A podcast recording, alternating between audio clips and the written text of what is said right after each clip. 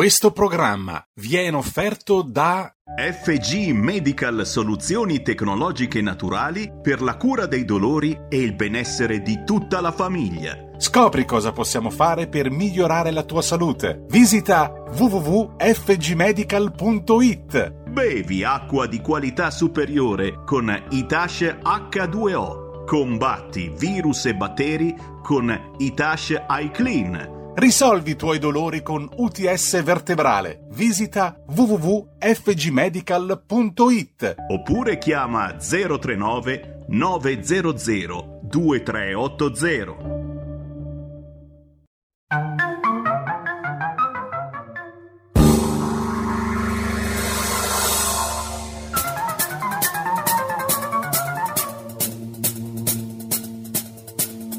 Va ora in onda Zoom, 90 minuti in mezzo ai fatti. Conduce Antonino Danna.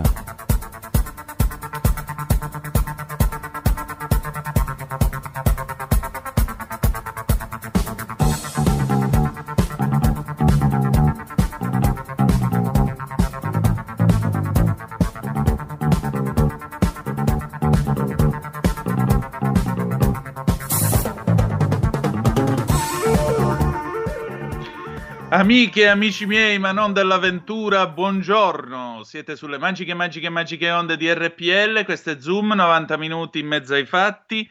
Io sono Antonino Danna e questa è la puntata di questo 2 marzo. Cominciamo subito la nostra trasmissione. L'appello è sempre quello.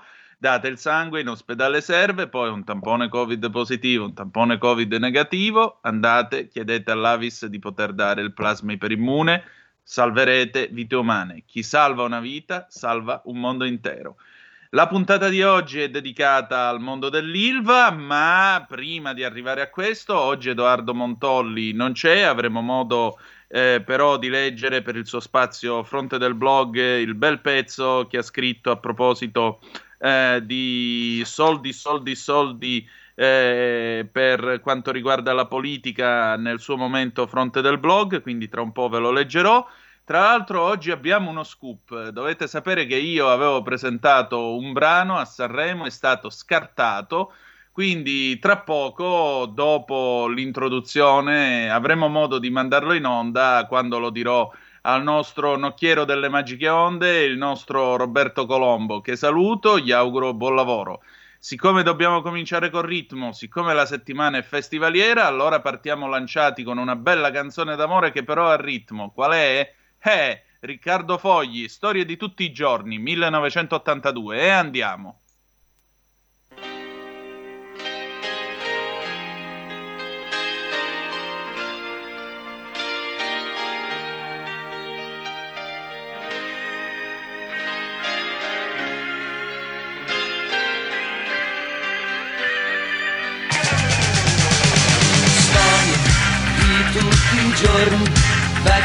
Discorsi, sempre da fare. Storie ferme sulle panchine, in attesa di un lieto fine. Storie di noi brava gente che fa fatica, si innamora con niente, vita di sempre, ma in mente grandi idee. Un giorno in più che se ne va, orologio fermo da un'eternità, per tutti quelli così come noi, ma sempre in corsa, sempre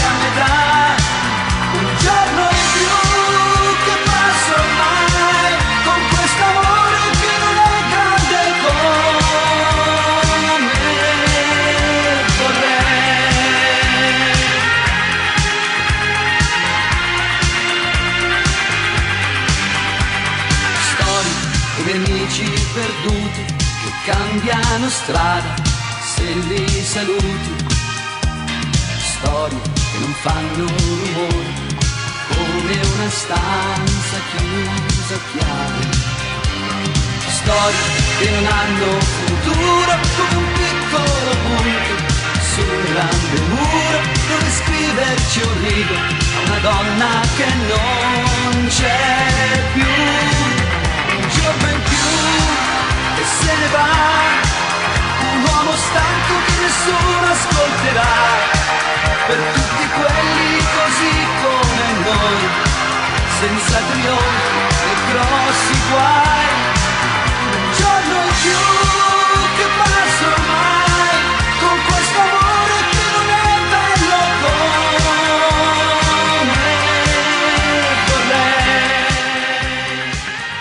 Storie di amici perduti che cambiano strada, se li saluti. Grandissimo pezzo di Riccardo Fogli con cui vinse Sanremo nel 1982. Tra l'altro, quante volte avete pensato che gli amici perduti che cambiano strada, se li saluti, fossero i Pooh? Io almeno tutte le volte in cui ho sentito questo pezzo. Allora, 0266203529 se volete intervenire in trasmissione, 346 642 77 eh, 56 se volete mandare le vostre zappe, i vostri WhatsApp qui a RPL, a Zoom 90 minuti in mezzo ai fatti. Allora, la notizia con cui cominciamo la nostra trasmissione, prima di passare al eh, bel pezzo che ha preparato per noi Edoardo Montolli, eh, la notizia è quella, amiche e amici miei, ma non dell'avventura. Il commissario Arcuri si è eh, ritirato. Al suo posto il generale Figliuolo, Figliuolo, come direbbe il nostro Donna Spreno, gli auguriamo buon lavoro, insomma cerchiamo di vaccinare più gente possibile e di uscire da questo grandissimo casino in cui siamo infilati da un anno. Eh, vogliamo, niente, salutare anche il commissario Arcuri, dovete sapere che io eh, ho un brano scartato a Sanremo, mi dispiace, non farò polemiche con Amadeus, tantomeno con Fiorello, a cui va il mio deferente saluto. E quindi io non l'ho mai fatto, ma l'ho sempre sognato, quindi finalmente mi posso togliere questo sfizio. Poi se Cainarca mi licenzia, pazienza. Eh, dunque, vi voglio far ascoltare di Ferradini Chiarello Teorema Arcuri. Dirige l'orchestra il maestro Beppe Vessicchio, canta Antonino Danna.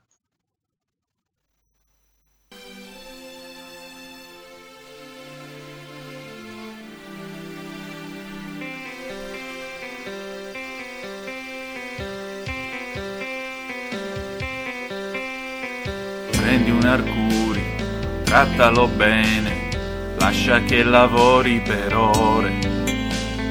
Dagli speranza a Galli e Palù, fa che si creda un eroe, mandagli bandi e gare importanti, dagli tutto il potere che hai, fa che parli dei morti a Crisanti, sei sempre presente, risolvi gli guai, e sta sicuro non ti lascerà troppo esposto indietro non va e sta sicuro non ti lascerà.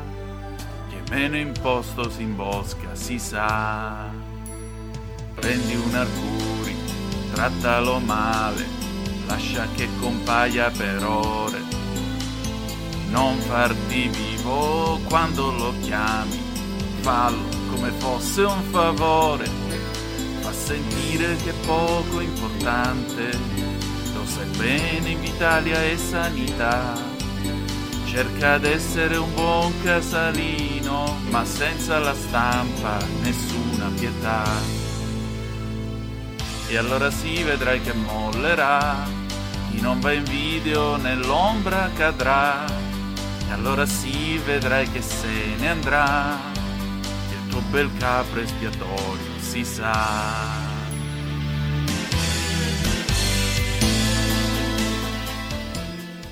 E rieccoci, insomma, spero abbiate apprezzato. Io ribadisco, non voglio fare una polemica con, eh, con Amadeus né tantomeno con Fiorello, però questo è il pezzo che io avevo presentato, è stato scartato. Spero che eh, vada in classifica nella vostra hit parade. Allora 02 6620 3529 se volete intervenire. Intanto vi leggo questo pezzo che trovate stamattina su Cronaca Vera e il commento di Edoardo Montolli, molto interessante. Non appena si era mormolato che Mario Draghi avrebbe formato un governo tenendo lontani i partiti dai ministeri che contano, vi avevamo avvertito Eh, impossibile che lor signori non inizino un'asfissiante questua per ottenere sottosegretari. Sbagliavamo per difetto.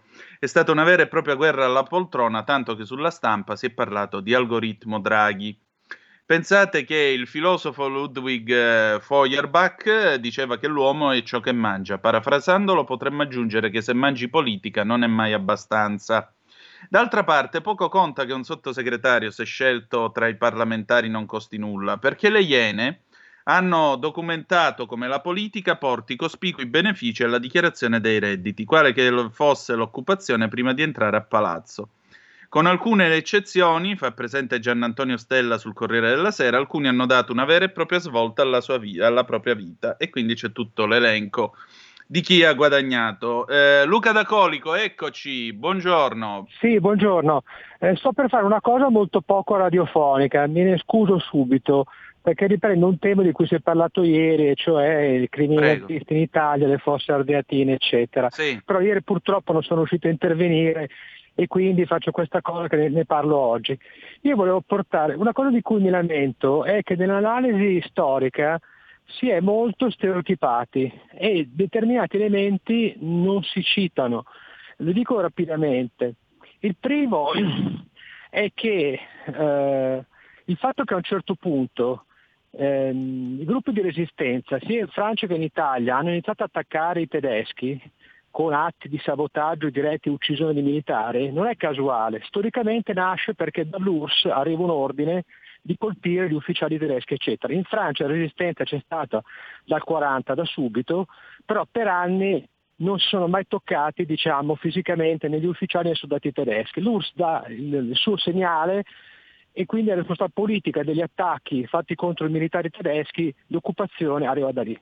Seconda cosa che vorrei dire, eh, si dice spesso anche per i militari tedeschi morti nelle forze ardeatine, ah erano delle SS, delle SS sono dei, tutte le SS, erano degli invasati eccetera. Questo da parte degli storici è una grande menzogna perché vorrei dire che tecnicamente nell'esercito tedesco, nella Wehrmacht, potevano entrare solo i cittadini tedeschi. Quindi qualunque volontario che voleva, eh, per esempio, perorare la causa tedesca, magari in chiave antisovietica, come hanno fatto anche molti comunisti francesi e italiani, non poteva arruolarsi nel, nella Wehrmacht. Gli mettevano dei battaglioni delle SS. Quindi tutti gli stranieri che combattevano dalla parte dei tedeschi erano inquadrati nelle SS e questo secondo me fa una, una grossa differenza ed è un particolare che non viene mai citato. Niente, volevo solo aggiungere questi, questi elementi alla, alla riflessione. Sulla... Oh, ultima cosa, L'avvocato delle forze di parte civile sa benissimo che Prick è stato condannato non per la rappresaglia in sé, ma perché è un tragico errore nella contabilità delle persone da uccidere e non uccidere. Cioè lui, loro, i tedeschi hanno ucciso più persone di quello che era consentito. Non cambia niente la sostanza, ma il punto mi sembra da rilevare. Ti lascio la linea e ti ringrazio dell'attenzione, grazie. Grazie. Eh, sì, va bene tutte le precisazioni, ciò non toglie però quello che ieri Manica diceva, l'avvocato Manica. Eh, il punto è che la, è vero che c'era un diritto di rappresaglia, ma a determinate condizioni che i tedeschi non hanno rispettato, anche perché eh, i morti, i dieci morti se non ricordo male, o quanti furono del, dell'attentato di Via Rasella, eh, sono stati fin troppo oggetto di rappresaglia perché di morti ne hanno fatti loro per rappresaglia ben 335, il che non mi sembra nemmeno eh, proporzionato. Parliamoci chiaro, questo non toglie assolutamente niente a questa immane porcata che hanno fatto i crucchi, che sono le fosse ardeatine. Eh, andiamo adesso dalla signora Lisetta. Pronto? Chi è là? Buongiorno signor Tonino. Buondì, allora, benvenuta. Ecco, grazie anche a lei. Allora, il Covid, il commissario, io dico, paghi per i suoi errori. Hanno messo, signor Tonino, in campo il commissario per salvare la sanità ed è stato un flop nella gestione e nel rilancio. Soldi pubblici, dico io, sprecati e i cittadini che li pagano non si possono ribellare. Io il modo l'avrei Le manifestazioni di protesta non servono, ma il commissario finalmente se n'è andato e facciamo pagare a lui gli errori. Ognuno sul vaccino ha la sua opinione. Resta il fatto che in tutto il mondo ce ne sono a decine, ma in Italia solo tre. Il ministro con il commissario hanno fatto solo disastri. La saluto, buona giornata, arrivederci. Buona giornata a lei. Sì, appunto, il ministro Speranza, lei dice come Arcuri hanno fatto solo disastri. Infatti si dovevano dimettere in due, non in uno. Questo è quello che penso io. E penso anche che il tanto vituperato Boris Johnson eh, comunque è arrivato a fare l'iniezione a quasi 21 milioni di inglesi su una popolazione di 67 Pensate che per arrivare all'immunità di gregge in Italia, che abbiamo una popolazione quasi uguale, siamo 60 milioni, dovremmo essere 42 milioni di vaccinati. Mentre invece l'Inghilterra, 67 milioni di anime, 44-45, quindi di questo più o meno siamo lì. È vero, gli ha dato solo la prima dose, però intanto è a metà della soluzione del problema. Per quanto riguarda noi, continuiamo e speriamo che in qualche modo arrivino i vaccini. Invidio quelli che abitano nella zona di Riccione e di Rimini perché possono andare su a San Marino e farsi lo Sputnik che volete vi dica. Andiamo avanti, allora, vi stavo dicendo del um, pezzo del nostro Edoardo Montolli. Montolli a un certo punto poi fa una riflessione molto, interessa- molto interessante eh, sul, um, su come sono stati gestiti alcuni soldi. Al Ministero eh, degli Interni, semivuoto per buona parte del 2020, le spese come documenta il giornale, basandosi su dati di Lab Parlamento, sono state di ben 470 mila euro. Motivo lo smart working, quello che in teoria ha fatto risparmiare milioni di aziende private, ma non qui, perché chi è rimasto a casa ha ricevuto, è stato necessario fornire PC, rete, smartphone adeguati che sicuramente i dipendenti pubblici non avevano, o no? E per chi è rimasto in ufficio è stato d'obbligo un premio. Abbiamo un'altra telefonata, pronto chi è là? Sì, pronto, sono Gino di Ostia. Benvenuto. Ostia, Roma. Sì, nulla, mi riferisco sempre al problema delle mascherine, Arcuri che le ha fatte acquistare da Benotti e compagni in Cina, mentre seguendo la trasmissione di Giletti e di Porro si intravede che era possibile anche comprarle risparmiando in Corea del Sud, dove già le avevano comprate la Germania, eh, gli Stati Uniti e altri paesi. E sì, lo ha detto Fabio la... Mendolara la settimana scorsa qui da noi, proprio qui a Zoom. Noi le abbiamo pagate 2,90, lì, lì costavano in Corea 0,80. Ora io mi domando mi domando e mi chiedo, cioè il nostro governo, il passato governo, non aveva le strutture come governo, visto che Di Maio aveva regalato alla Cina delle mascherine, non aveva le strutture per, eh, ufficiali per poterle acquistare in quel momento dell'emergenza. Dovevamo metterci in mano all'Equadoriano, equatoriano a Benotti e compagni che hanno guadagnato 72 milioni di, con queste, queste mascherine. Un'altra cosa che mi sorprende è il fatto del governo, cioè i servizi segreti di Palazzo Ghigi, almeno da quello che dice, che, che ci racconta eh, Giletti e credo e anche, anche Porro, i servizi segreti di Palazzo Chigi a un certo punto hanno detto ad Arcuri dice non parlare più con Benotti. Da quel momento si è interrotto qualsiasi cosa con Benotti. Ma anche questa è gravissima. Questo coinvolge addirittura presidente, l'ex Presidente del Consiglio. Ma com'è possibile tutto questo? Ma eh, ecco, questo mi chiedo, cioè siamo proprio eh, nell'assurdo, nell'assurdo. Io, la magistratura un punto interrogativo, non lo so probabilmente eh, ne usciranno anche assolti, non, non, avranno fatto nulla neanche nel traffico di influencer, come lo chiamano, il reato, probabilmente, però il tutto è un punto interrogativo, 72 milioni eh, consegnati a questi signori regalati. ecco, e, non, e, il danno economico a tutto il popolo italiano, il danno Certo. economico. Ecco, tutto qui, grazie. Grazie. Grazie, un'altra telefonata, poi dobbiamo andare in pausa. Pronto chi è là? Pronto?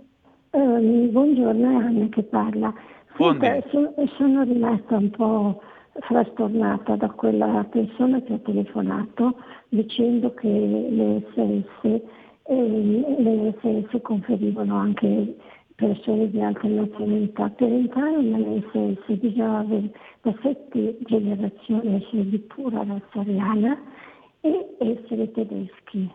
E anche il seguito che ha detto che è stato condannato non per quello che ha fatto, ma perché ha esagerato, io non, non riesco a capire come si possono dire certe cose. Mi risponda lei per favore. No, semplicemente non c'è niente da giustificare. Prip che è un boia, è un assassino, è un porco che ha pagato con eh, la, la- la- la giusta reclusione, ha pagato il conto con la giustizia italiana. Punto, né più né meno. Ha ammazzato 335 persone, ha dato il suo contributo, non si è opposto, non si è mai pentito, per cui non abbiamo molto altro da dire. La ringrazio, dobbiamo andare in pausa. Pausa, per favore.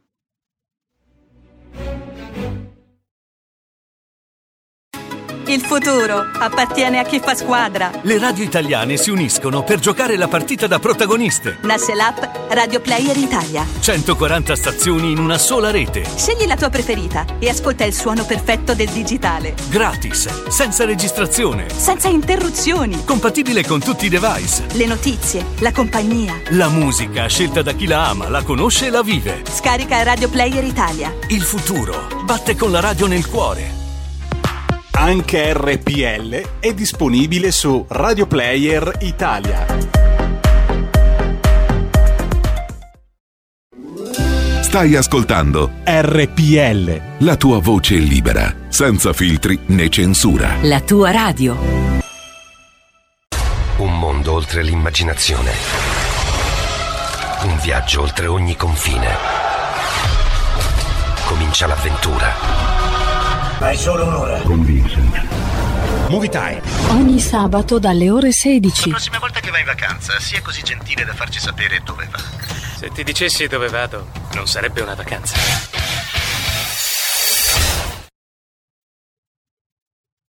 E rieccoci, siete di nuovo sulle magiche, magiche, magiche onde di RPL. Questo è sempre Zoom, 90 minuti in mezzo ai fatti. Antonino Danna al microfono con voi.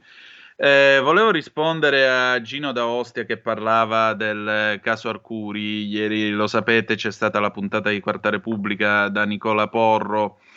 Eh, si è parlato di nuovo del presunto traffico di influenze e più che altro, beh, Gino, non, non risulta, non c'è, non- nessuno comunque ha detto che il presidente del Consiglio Conte, l'allora presidente del Consiglio Conte, abbia avvertito eh, Arcuri di eventuali indagini in corso, né tantomeno risulta dei servizi segreti. Si è generalmente parlato solo di Palazzo Chigi, quindi nel caso, se la magistratura si muoverà su queste cose, toccherà alla magistratura fare sue, tutti i suoi accertamenti del caso, perché eh, abbiamo comunque necessità di sapere come sono andate effettivamente le cose e se questo eh, traffico di influenze c'è stato, ci sia stato oppure no. Resta il fatto che la gestione del, super, del passato supercommissario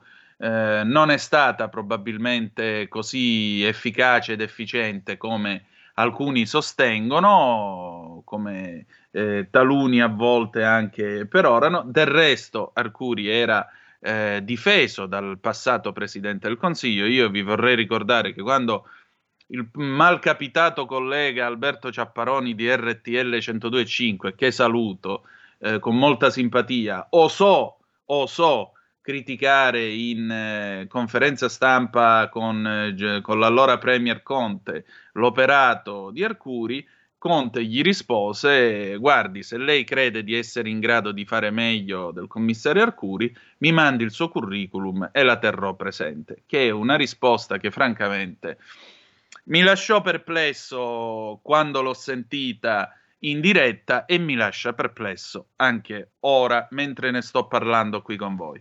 Allora, passiamo adesso al faccia a faccia. Ho il piacere di presentarvi un ospite che mh, tratterà con noi del tema dell'ILVA. E io voglio fare un attimo il punto della situazione prima di presentarvelo.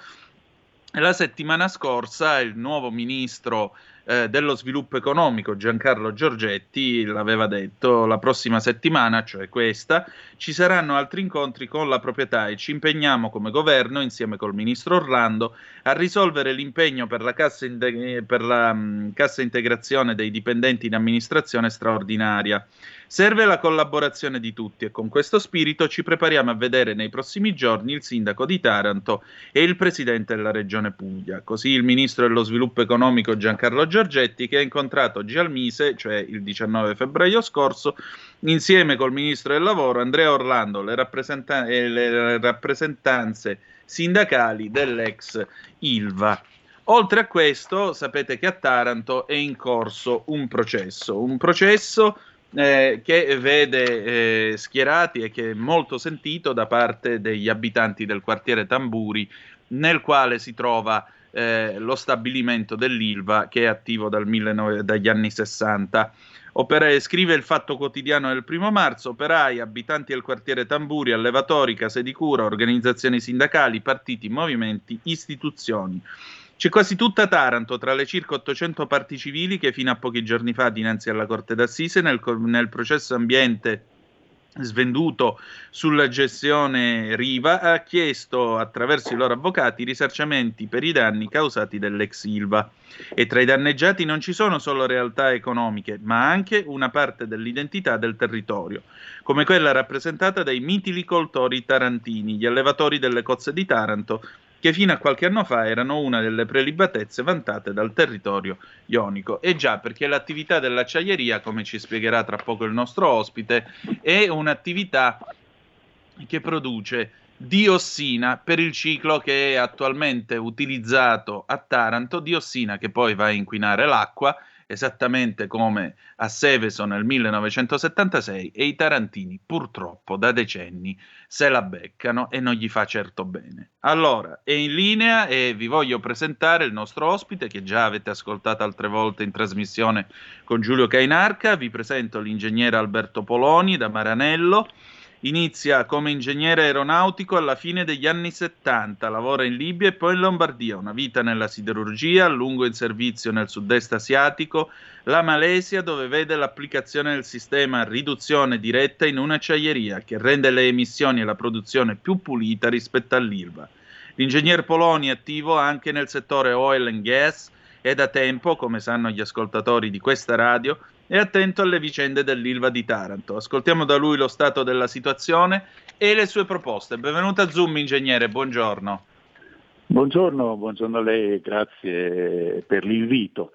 Eh, grazie. Sì, parto da, dalle rivendicazioni giuste della popolazione tarantina, eh, la quale vorrebbe essere liberata dal, eh, dal flagello del dell'inquinamento che fino a qui ha prodotto l'ILVA stessa. Ricordo en passant eh, che eh, la eh, ILVA eh, lavorava con ciclo da alto forno, eh, che detto anche ciclo integrale perché eh, utilizza il minerale di ferro che sono ossidi di ferro che vengono ridotti eh, a mezzo di, dell'utilizzo di carbone eh, che viene mh, ridotto allo stato di coke metallurgico, un carbone più depurato, molto più pulito, però eh, la, la, la, pulizia del carbone si fa in cocheria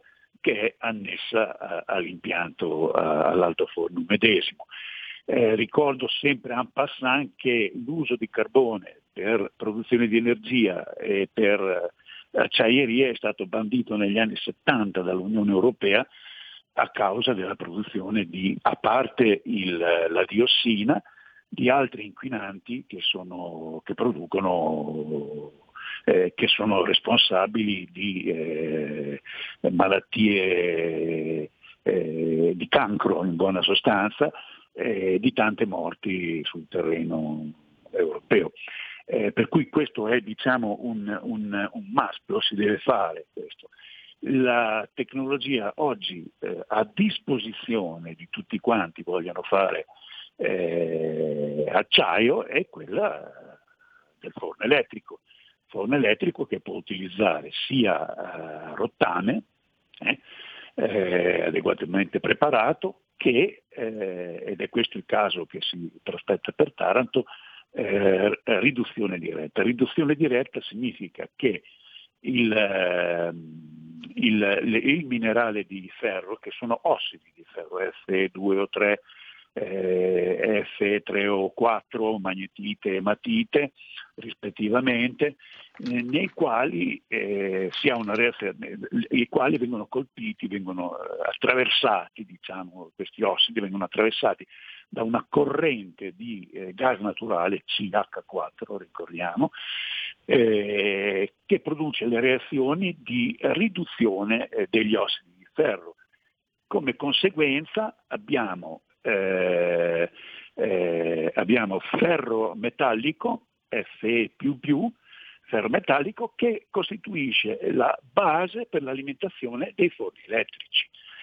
Eh, il ferro metallico che è, è, è dato, ferro metallico è altamente instabile eh, in sé perché è, è, quasi è, spugnoso, infatti in inglese si chiama sponge iron, è, spugnoso e, tende ad assorbire il, il, il, l'ossigeno per ri, ritornare ad essere quello che era prima.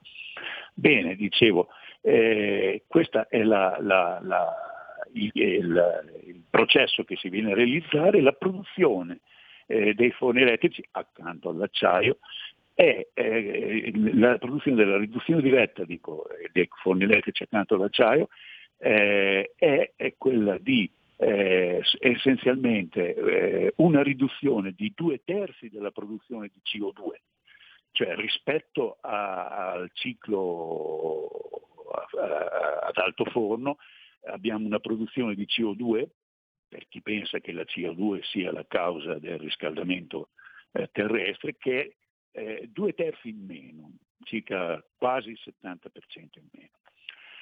E eh, soprattutto quel che più conta a noi per la salute del, de, de, de, dell'essere umano, eh, non abbiamo più inquinanti, eh, catrami, queste cose qua che sono eh, né diossina, né diossina, diossina viene completamente eliminata, eh, pertanto abbiamo una produzione eh, che eh, è, eh, diciamo così, ehm, si sposa perfettamente con la sua collocazione a Taranto e potrebbe far ritornare Taranto quella, quella, quella città che era prima che arrivasse l'Ilva.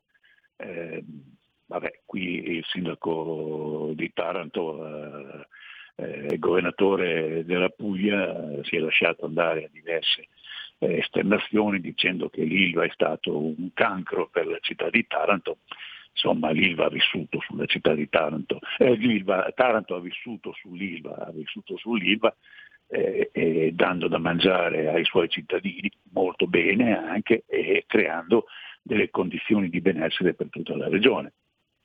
Poi, sì, ecco, anche perché mi permetto di inserirmi certo. nella sua osservazione, questo dimostra due cose. Primo, l'industria, quindi la crescita può essere sostenibile, perché lei ci ha appena spiegato che lo banalizzo un po', ma eh, credo di restare in tema. Praticamente convertendo l'ILVA a gas non c'è più il problema dell'inquinamento e non c'è più soprattutto il problema della diossina e dei tumori. Eh, okay. Oltre a questo è possibile dare un futuro, uno stabilimento che altrimenti lo si poteva considerare un asino morto, un morto che camminava, così come buona parte della siderurgia italiana che ormai è ridotta, eh, diciamo così, a qualche gruppo privato eh, e a qualche attività, a qualche acciaieria, più eh, l'Ilva, appunto, l'ex Ilva in quel di Taranto, perché Bagnoli non c'è più. Cornigliano mi pare che l'abbiano smantellata, eh, Terni sì, forse c'è ancora, non mi vorrei sbagliare, e Ma poi c'è lei. Taranto e poi ci sono tutti i gruppi privati, penso ad Arvedi e così via. Sì, certo, certo, certo, certo. certo. Eh, Taranto rappresentava un po' e potrebbe continuare a rappresentare, eh, diciamo così, la, eh, era, era, eh, la, era, il produttore, Taranto era il produttore dell'acciaio che serviva all'industria automobilistica italiana, essenzialmente le carrozzerie e non solo. Eh, perché occorre un, uh, per, per, per, per, le automobili che usiamo comunemente tutti i giorni occorrono degli acciai che sappiano resistere alle intemperie e sono acciai che non sono poi così banali da ottenere, anzi hanno dei processi molto eh, che in siderurgia sono, sono, sono, sono, molto avanzati, diciamo così. Ecco. E, e, Taranto rappresentava un po' il, il fiore all'occhiello per la produzione automobilistica italiana. Eh, le automobili da Taranto se ne sono andate, da Taranto, dall'Italia se ne sono andate, la Fiat ha deciso, con, grazie a 6 miliardi e mezzo che ha ricevuto dallo Stato italiano, di andarsene eh, a produrre qualche cosina, qualche cosina in Francia assieme alla Peugeot che era semifallita. Eh, oggi non abbiamo più eh, produzione di automobili se si escludono eh, quelle che vengono costruite, fabbricate eh, nel paese in cui abito, Maranello. Eh, Ferrari da una parte e Maserati dall'altra.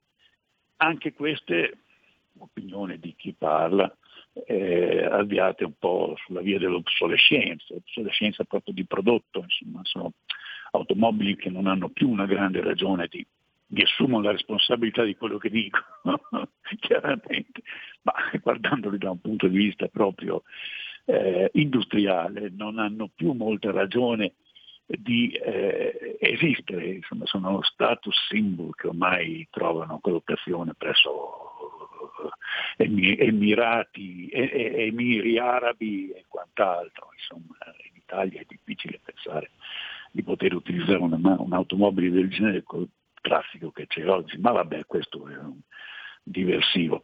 Per cui diciamo di automobili non se ne producono assolutamente più. Salvare Taranto senza avere eh, una produzione automobilistica è un, è un, è un sogno irrealizzabile. Diciamoci la ecco, verità, infatti qui veniamo alla seconda parte delle sue riflessioni, perché nei giorni scorsi, insomma, io ho avuto modo eh, di parlare con, eh, con, Giulio, leggere alcune sue riflessioni e una delle, di queste dice appunto il futuro eh, dell'Ilva di Taranto si può intrecciare a un'eventuale rinascita automobilistica del paese, cioè in Italia si deve tornare a fare produzione di automobili, se non lo vuole fare il gruppo Stellantis, allora a questo punto c'è qualcun altro che potrebbe essere interessato e lei faceva l'esempio dei giapponesi della Toyota. Però prima di chiederle questo c'è un'ascoltatrice in linea per noi. Pronto chi è là? Pronto, buongiorno, sono Anna da Verona. Vorrei Benvenuta. sapere, ma non era il primo problema che Di Maio doveva risolvere quello di Taranto? Grazie. Bella domanda. Altra telefonata. Manzoni è lì? Sì, sono qui, sono qui. Buondì. Buona giornata. Spero che in zona arancione stiate bene. Eh, a casa stiamo. No, volevo, di- volevo, dire, addossano tutte le colpe all'Ilva, ma non si conta il progresso. Quando si chiamava Italsider andava tutto bene. Come mai? Com'è la storia? Quando era statale andava tutto bene, quando erano comprati i privati andava tutto male. Mi sembra strano. E seconda cosa, vi ricordate cos'era il secondo governo Berlusconi? sì, forse il secondo governo Berlusconi, quando andò a mendicare, a mendicare letteralmente il carbon cook prodotto in Cina perché non c'era abbastanza carbon cook per gli altri forni di, di Taranto. Come mai? mi rimane questo dubbio. Ciao. Grazie, buona giornata. Eh, ingegnere, prego. Sì, dicevo, la produzione eh, di acciaio a Taranto, di quel tipo di acciaio, eh, non può prescindere eh, dall'esistenza nel paese di un consumatore eh, di acciaio per motivi molto semplici. Eh, tutti i paesi produ- costruttori di automobili hanno, eh, hanno le proprie acciaierie. Per un motivo banalissimo che trasportare acciaio in giro per il mondo è terribilmente costoso. Eh, pertanto eh, i costruttori di automobili che di acciaio ne consumano tanto, ne dovrebbero trasportare tantissimo, eh, si troverebbero gravati di una, eh, di una tassa extra eh, sulla, sulle loro produzioni. Eh, questa è la ragione molto semplice. L'acciaio è un prodotto che è venduto a tonnellata a un prezzo molto basso, diciamo così, per cui il trasporto viene ad incidere in maniera eh, inaccettabile, completamente inaccettabile. Ecco perché eh, l'ILVA a Taranto e eh, l'industria automobilistica in Italia. Eh, vabbè, anche negli altri paesi d'Europa stanno accadendo grosso modo le stesse cose, perché dove, dove nasce un'industria automobilistica eh, la Germania, per esempio la Germania che eh, produce, è oggi il grosso, più grosso produttore di automobili eh, in Europa, eh, utilizza eh, fabbriche in eh, Repubblica Ceca e, e, anche, dico fabbriche in Repubblica Ceca e in Slovacchia.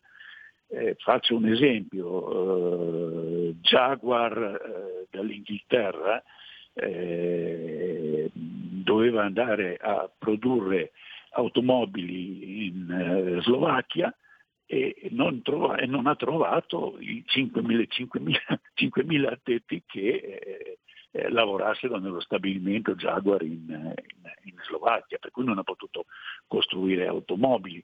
Ma eh, perché andava in Slovacchia? Perché in Slovacchia si fa acciaio. Ecco, si fa acciaio, vabbè, quello che serve, questo è in buona sostanza. E, sì, la vecchia Ilva era molto inquinante, però oggi parliamo di tecnologie, tipo, questo per rispondere al, al, al, all'ascoltatore che citava Ital Sider di Taranto.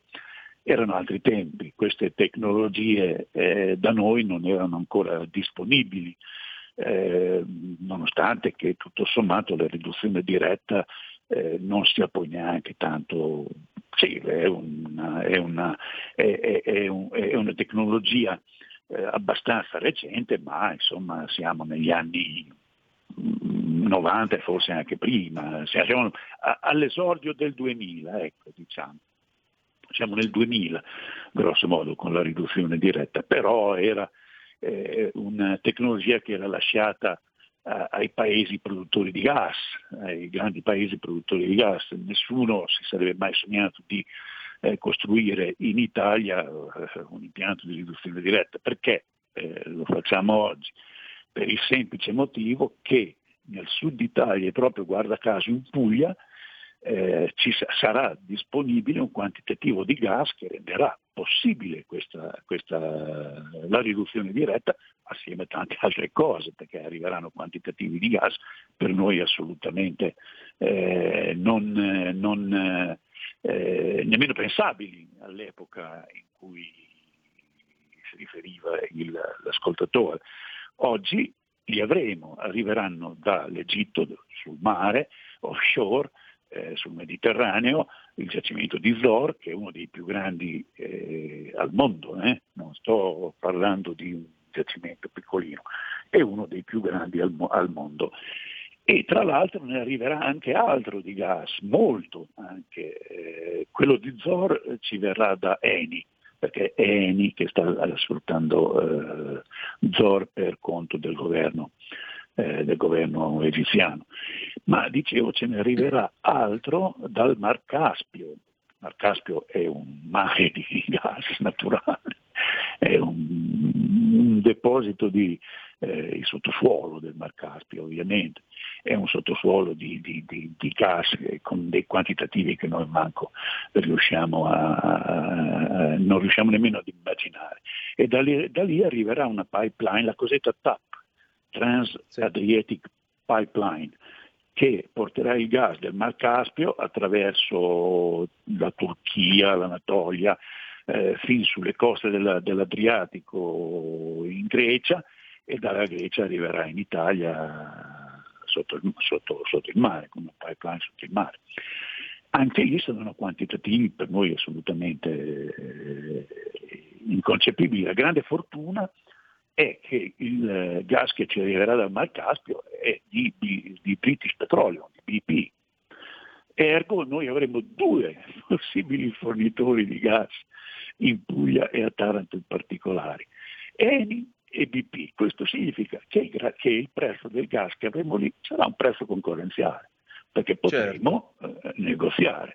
Questa non è una, una, una, una, condizione da poco, anzi direi che è un, un vantaggio enorme per, per, per eh, chi intende eh, fare acciaio eh, a Taranto, realizzando quelle condizioni ambientali che, ripeto, senza esagerare, renderanno Taranto quella pre-Ilva dal punto di vista ambientale punto di vista, creando l'opportunità di posti di lavoro. L'acciaieria moderna, l'acciaieria moderna è un'acciaieria altamente eh, automatizzata, eh, certo. digitalizzata. Eh, io vengo dal settore adesso, adesso dopo essere stato 20 anni qua, 19 in, acciaieria, in acciaieria adesso mi occupo da decina d'anni, otto anni. Di, di oil and gas. Però ecco, le volevo dire, ingegnere, eh, c'è qualcuno che può beneficiare del lavoro di Taranto e possono essere i giapponesi, lei faceva l'esempio di Toyota, però questo glielo chiedo fra 30 secondi e facciamo un attimo una pausa.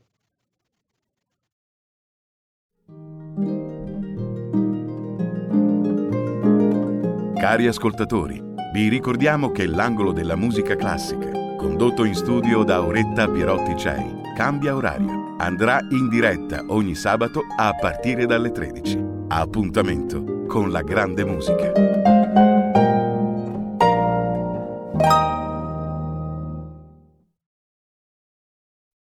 E rieccoci. Allora, mm, volevo chiederle, ingegnere, questo, questa nuova Ilva che sarà automatizzata, più pulita e quant'altro, a chi può interessare? Lei faceva l'esempio dei giapponesi e la Toyota. Perché proprio i giapponesi? Ah, eh, questo nasce un po' dalla mia esperienza. Io ho lavorato anche eh, quando partì dall'Italia e cominciai a girare per il mondo mi fermai in Malese per lungo tempo, eh, pur viaggiando avanti e indietro, eccetera, eccetera. E lì eh, lavorai, lavorai, con una società, una, Malese non, non, allora quando entrai in Malese non c'erano industrie nel senso stretto della parola, vi erano queste grosse conglomerate che commercializzavano i prodotti delle industrie giapponesi soprattutto. E per vicende che non sto qui a raccontare entrai in contatto con, uh, con l'Itaci, eh, construction machinery, cioè scavatori, una piccola linea di bulldozer, ma soprattutto scavatori e altre macchine per la costruzione. E, e feci sempre diciamo così, eh, eh, guardando un po' al business e tutto quanto, scoprì che potevo tranquillamente metterli in contatto con una società italiana che faceva componentistica per, eh, per eh, macchine da costruzione. E li portai in Italia, guidero la società di cui parlavo, una società bolognese, e, e si fece l'accordo. Si fece l'accordo, tante cose venivano prodotte da questa società del bolognese che all'epoca era avanzatissima, anche lì grande utilizzo delle tecnologie digitali, eccetera, eccetera. E, e so, in base alla mia esperienza, eh, per essere stato anche in Giappone diverse volte, so per esperienza che i giapponesi, le società giapponesi vedono l'Italia eh, con un occhio particolare, nel senso che la trovano molto simile a loro, anche il carattere dei giapponesi è molto diverso dal nostro. Però eh, è un paese, l'Italia, dove esistono tecnologie nascoste che noi non immaginiamo neanche. Vi sono piccole aziende, piccole nel senso di poche centinaia di addetti, 2, 3, 400 addetti, che fanno cose che noi manco immaginiamo. Ecco, questo è, è, è il discorso fondamentale. Questo è quello che mi spinge a dire che se fosse il governo, eh, ecco, piccola premessa, noi adesso partiamo con ILVA, mettiamo la riduzione diretta, facciamo un'ILVA pulitissima che non emette un, che, se non pochi microgrammi eh, di, di, di particolati in atmosfera, ma forse utilizzando la digitalizzazione dei processi eh, come quelli che ho visto nel settore oil and gas, forse neanche quello. Ecco. Diciamo, costruiamo questa ILVA e poi dove, dove, a chi diamo il prodotto? E, questo, e questa è la domanda che, che, che, mi faccio, perché l'Italia nel frattempo si è quasi completamente deindustrializzata. Ecco, allora per rispondere a questa domanda le chiedo 30, 30, secondi di pazienza e torniamo tra poco, certo, le certo, chiedo scusa. Certo, certo, certo Stai ascoltando RPL. La tua voce libera, senza filtri né censura. La tua radio. Auto nuova fiammante col suono nuovo. È il DAB Plus che si sente a tuono. La provi e senti subito com'è che va. DAB Plus la tua radio migliorerà. Digital Radio il suono perfetto. Dub Plus. Anche RPL, la tua radio, è in Digital Radio. Porta con te ovunque RPL la tua radio. Scarica l'applicazione per smartphone o tablet dal tuo store o dal sito radiorpl.it. Cosa aspetti?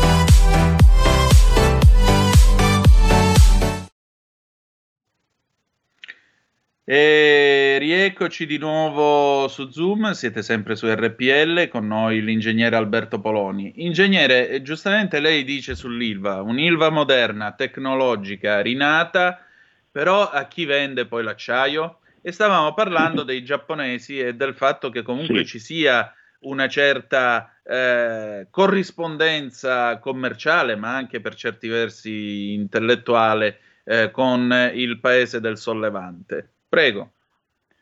Sì, eh, perché eh, costruire automobili eh, nel sud Italia eh, di fianco ad un'acciaieria eh, rimodernata, moderna, moderna, non rimodernata, moderna eh, perché digitalizzata, altamente digitalizzata. Qui siamo nel, qualcuno oggi la chiama l'industria 4.0, io io andrei al 5.0, se mi per, poi magari ne parliamo e lo vediamo dopo. E in queste condizioni eh, il mercato per i giapponesi, è chiaro, non sarebbe soltanto l'Italia, ma sarebbe l'Europa intera. Eh, una Toyota che produce automobili in Puglia le produrrebbe per, per, per, per, l'Europa intera, senza contare il fatto, ed è una cosa che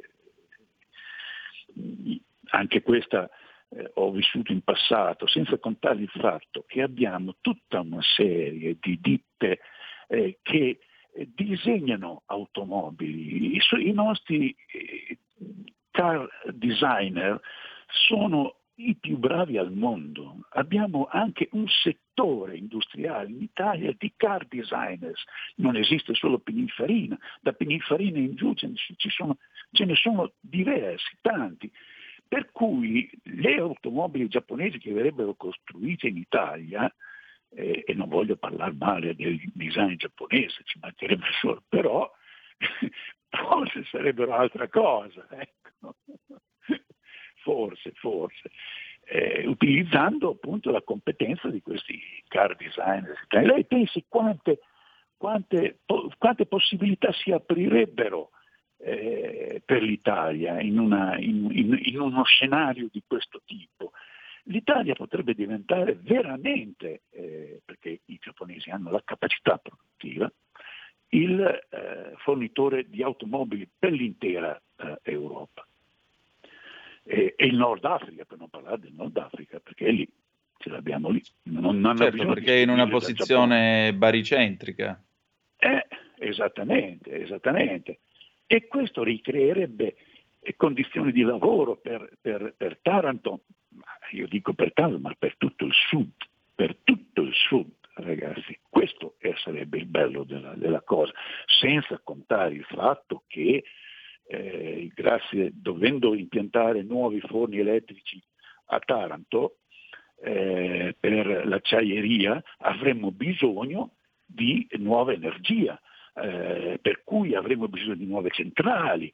Ecco che qui addirittura potremo sbizzarrirci nel fare, nel eh, produrre energia da, da, rinnovabili, fotovoltaico per esempio, sulle, su, sulle montagne eh, del sud Italia e, eh, e ehm, eh, eolico eh, nel, mare, nel, mare, nel Mar Ionio. Noi produrremo un ammontare strepitoso di energia che potrebbe servire all'Italia intera, non soltanto a Taranto, perché a Taranto impianteremo poi anche centrali elettriche per l'acciaieria stessa. Sono concetti un po' diversi. Eh, la, la, la, l'energia elettrica richiesta dall'acciaieria è diversa dall'energia elettrica richiesta diciamo, dal, dal, dalle abitazioni normali. Ecco.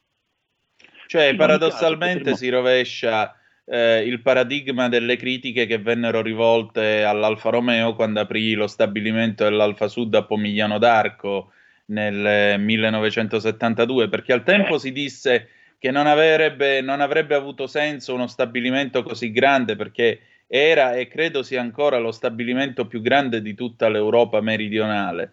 Non aveva sì, senso sì. aprirlo lì perché era troppo lontano dai mercati. Ora invece con la globalizzazione, con la nascita ah, di queste nuove tecniche di produzione, certo. paradossalmente non solo Pomigliano, ma addirittura se ne potrebbe fare un gemello in Puglia vicino, vicino a Taranto di sicuro, Di sicuro, di sicuro. E avremo costi di produzione che rispetto al passato sono una frazione, sono una frazione, sono certo. una frazione. Sarebbe, eh, è, un, è, uno scenario questo che vedrebbe, eh, vedrebbe un'Italia, un sud, un sud nuovo, un sud nuovo. E pensare che potrebbe farlo la Lega scappa anche da ridere un po'.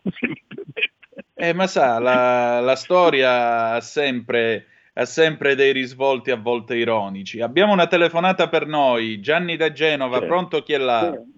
Buongiorno Antonino, buongiorno all'ingegner Foroni che avevo sentito tempo fa, giusto con Giulio che è in arca, l'ho apprezzato moltissimo. Adesso che al Mise abbiamo una persona come Giancarlo Giorgetti, non sarebbe il caso di, di, di fare interloquire l'ingegner Alberto Foroni con, con Giorgetti e fare uno studio di fattibilità su Taranto, dato che poi in futuro se si dovesse fare anche il ponte sullo stretto di Messina ci sarebbe appunto del lavoro per, per, per molti anni.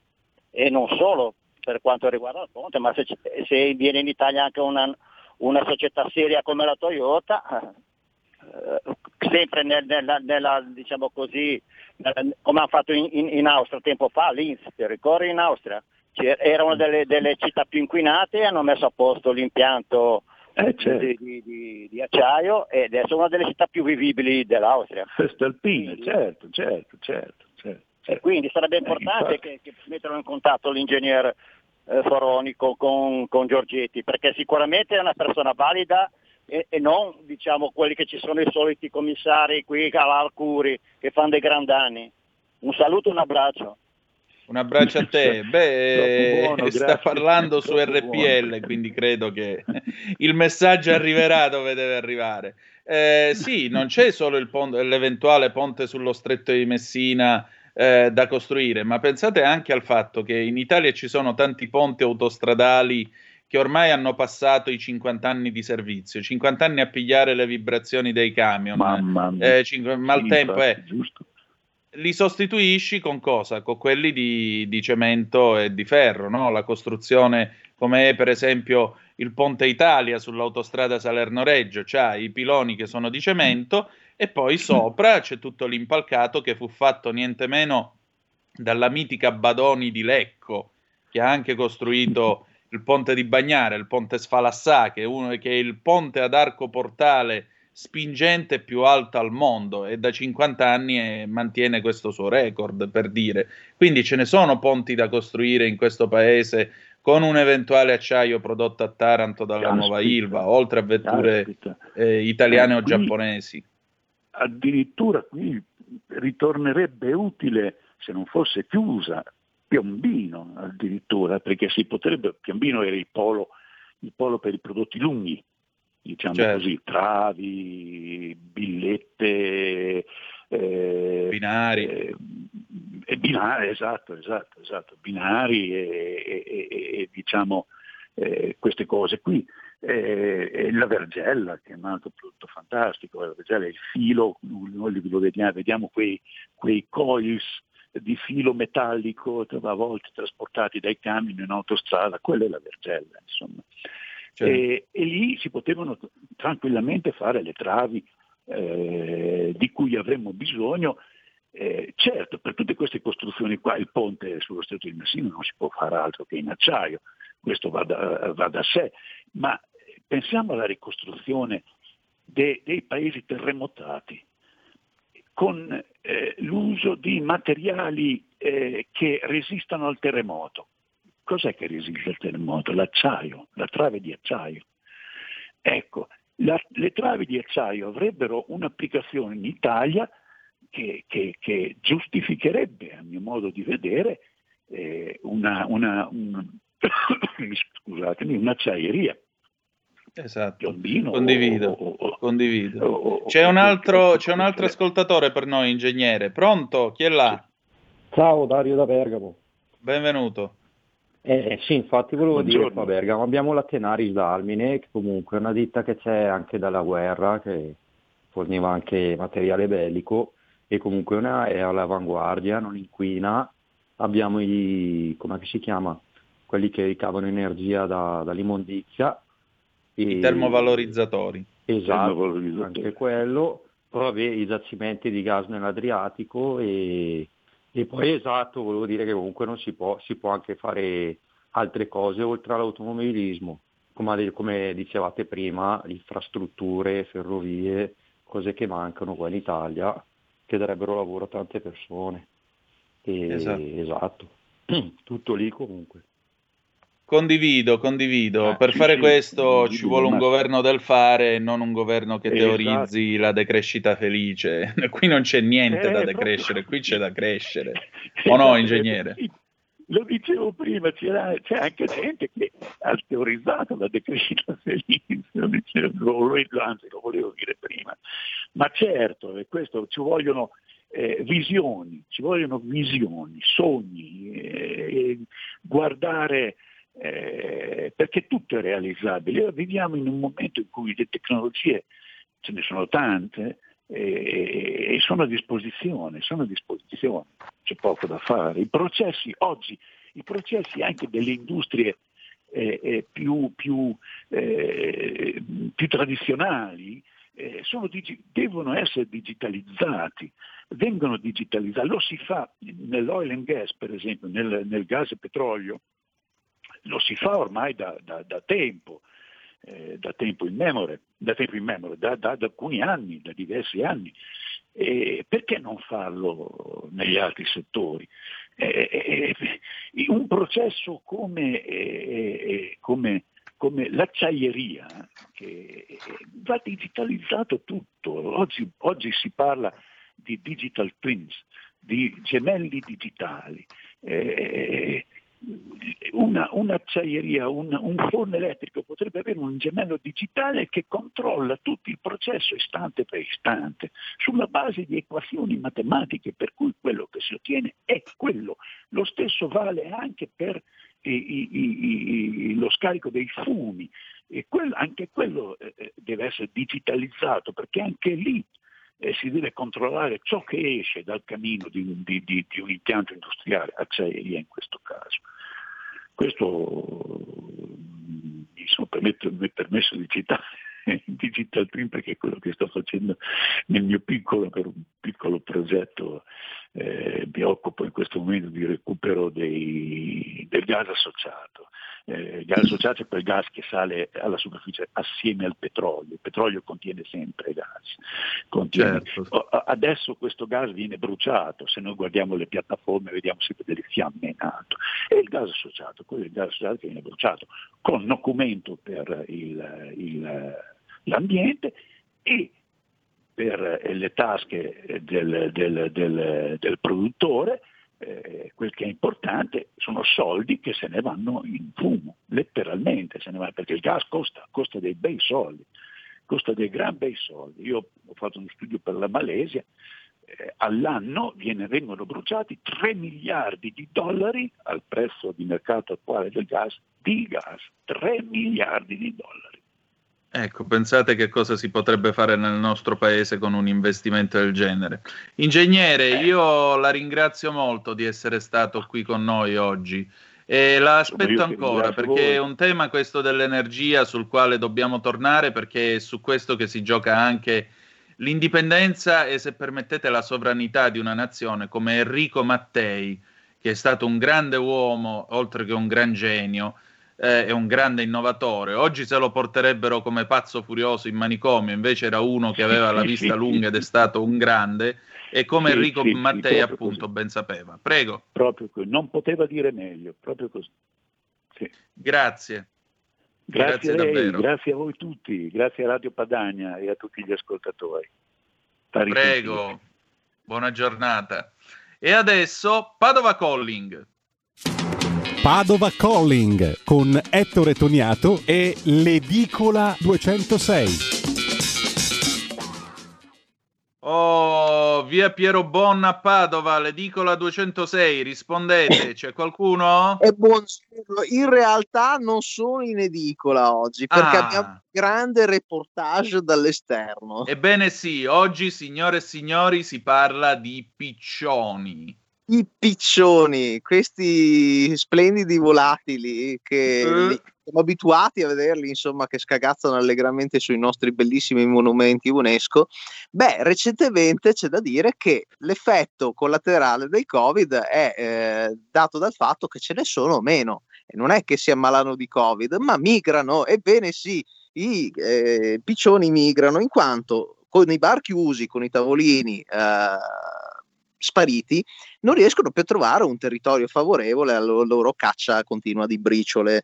E quindi cosa succede? Migrano. Io adesso sono davanti a un campo qua a Padova e vi garantisco che in fondo ci sono i piccioni. È un ritorno, è un back to the wild, un ritorno al, al selvaggio. Quindi, non, eh... c'è, non c'è la, la, telecamera accesa, se no lo potremmo far vedere ah, ai nostri ascoltatori su Facebook. Ah, eh, strano che non ci sia, beh vabbè. Comunque, eh, fatto sta, sono davanti a un campo, sono senza mascherina perché chiaramente sono in un terreno eh, all'aperto eh, e, e, insomma qui ci sono piccioni e sono spariti dal centro di Padova, almeno sembra che siano spariti. Eh, mi sento un po' come eh, Holden Caulfield eh, che cerca le papperelle del Central Park, incaricato di risolvere questo mistero delle papperelle m- per non concentrarsi su altri problemi ben più evidenti. Ecco, eh, però c'è da dire che eh, questo coronavirus ha portato un cambiamento dei, delle, dei costumi ornitologici in pratica di questi predatori di briciole. E eh, c'è da dire una cosa, un avvenimento ancora più preoccupante. Ieri parlavo con un collega eh, di Venezia, ebbene i gabbiani sono diventati molto più aggressivi, eh, ma con risvolti tragicomici, nel senso che eh, una persona non è libero di uscire con una busta della spesa, con un, con un tramezzino magari all'interno, che subito i gabbiani cercano di impossessarsene perché poverini effettivamente hanno fame. E, ehm, non essendoci, mhmm, probabilmente li, li, vediamo sempre più nell'entroterra proprio perché eh, i turisti non mollano più evidentemente briciole o cose di questo genere, essendoci comunque un calo di, di turismo molto evidente. E niente, è un risvolto insomma che mi piace dare anche un po' delle notizie un po' curiose, se no si sempre, parla sempre di vaccini, di pandemia, no, c'è anche un risvolto ornitologico della, della vicenda. Ma mo non è che fai come eh, come eh, quello là alla fine di Tototruffa 62 che poi va a Piazza San Marco e comincia a contare i piccioni, no? No, cre- sei stato dal cavaliere Antonio Trevi e ti ha dato questo lavoro. Che hai fatto? penso che Questo è un momento di radio impagabile. Beh, guarda, penso che vincerò il Pulitzer quest'anno eh, per questo reportage. A quanto sei arrivato a conteggio Piccioni?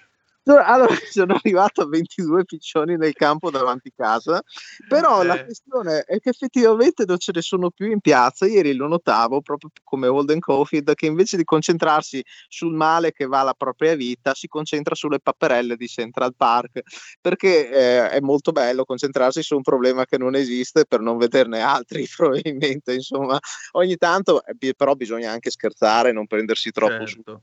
insomma. E, no, comunque la, la questione è che comunque un bambino ha rischiato un occhio a Venezia perché è stato aggredito da un gabbiano. Questo è un pochino meno divertente della- del taglio comico che ho fatto prendere fino adesso a questa Esatto. da qui.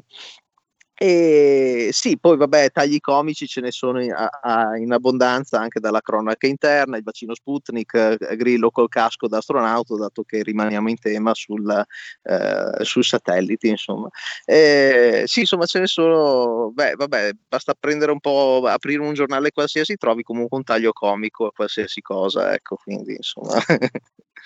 Esattamente, esattamente. Senti, eh, comunque no, lo chiederò oggi pomeriggio a Paola D'Amico a questo punto, perché domani abbiamo l'amica degli animali. Io voglio a questo punto entrare nel mistero della scomparsa dei piccioni. Dove sono andati a finire i Voi a? Milano ce li avete ancora in piazza i piccioni? Perché io ti- ti- ti- ieri li ho cercati anche, cioè mi sono messo proprio a cercarli. Oh, io non li vedo più, sti piccioni, sti i Ma colombi. io ti dico la verità, in Piazza Duomo non vado da un po', però credo ci siano, anche se attorno al Duomo c'è, ci sono i dissuasori, quindi non si posano e non imbrattano o non dovrebbero imbrattare più del dovuto il bellissimo monumento in marmo di Candoglia, che è anche il Duomo di Milano, dove io personalmente ho lasciato un pezzo di cuore perché sono stato anche guida lassù tra le sue terrazze e nei suoi meandri.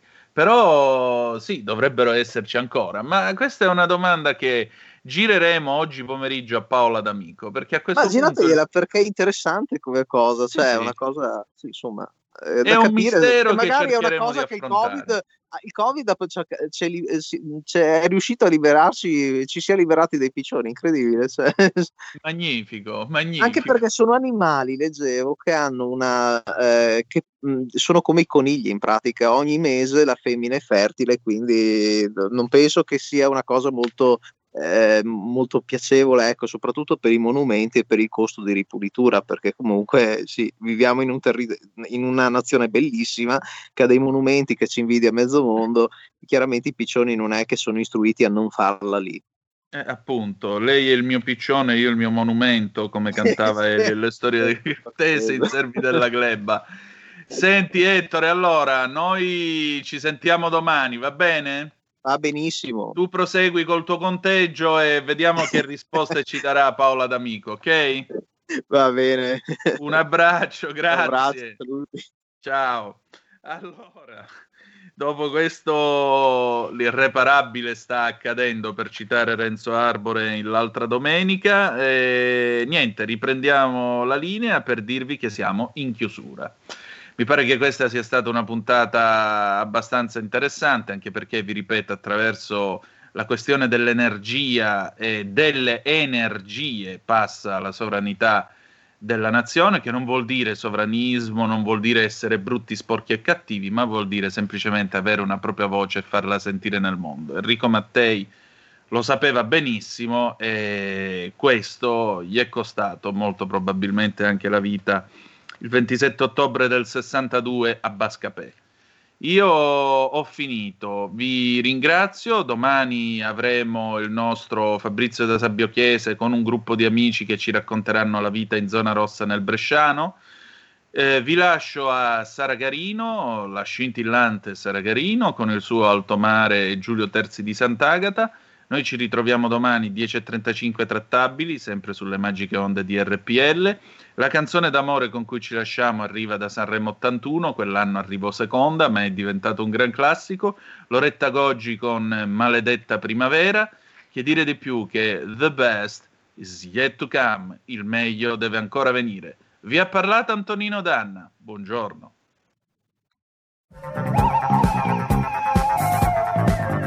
Avete ascoltato Zoom, 90 minuti in mezzo ai fatti.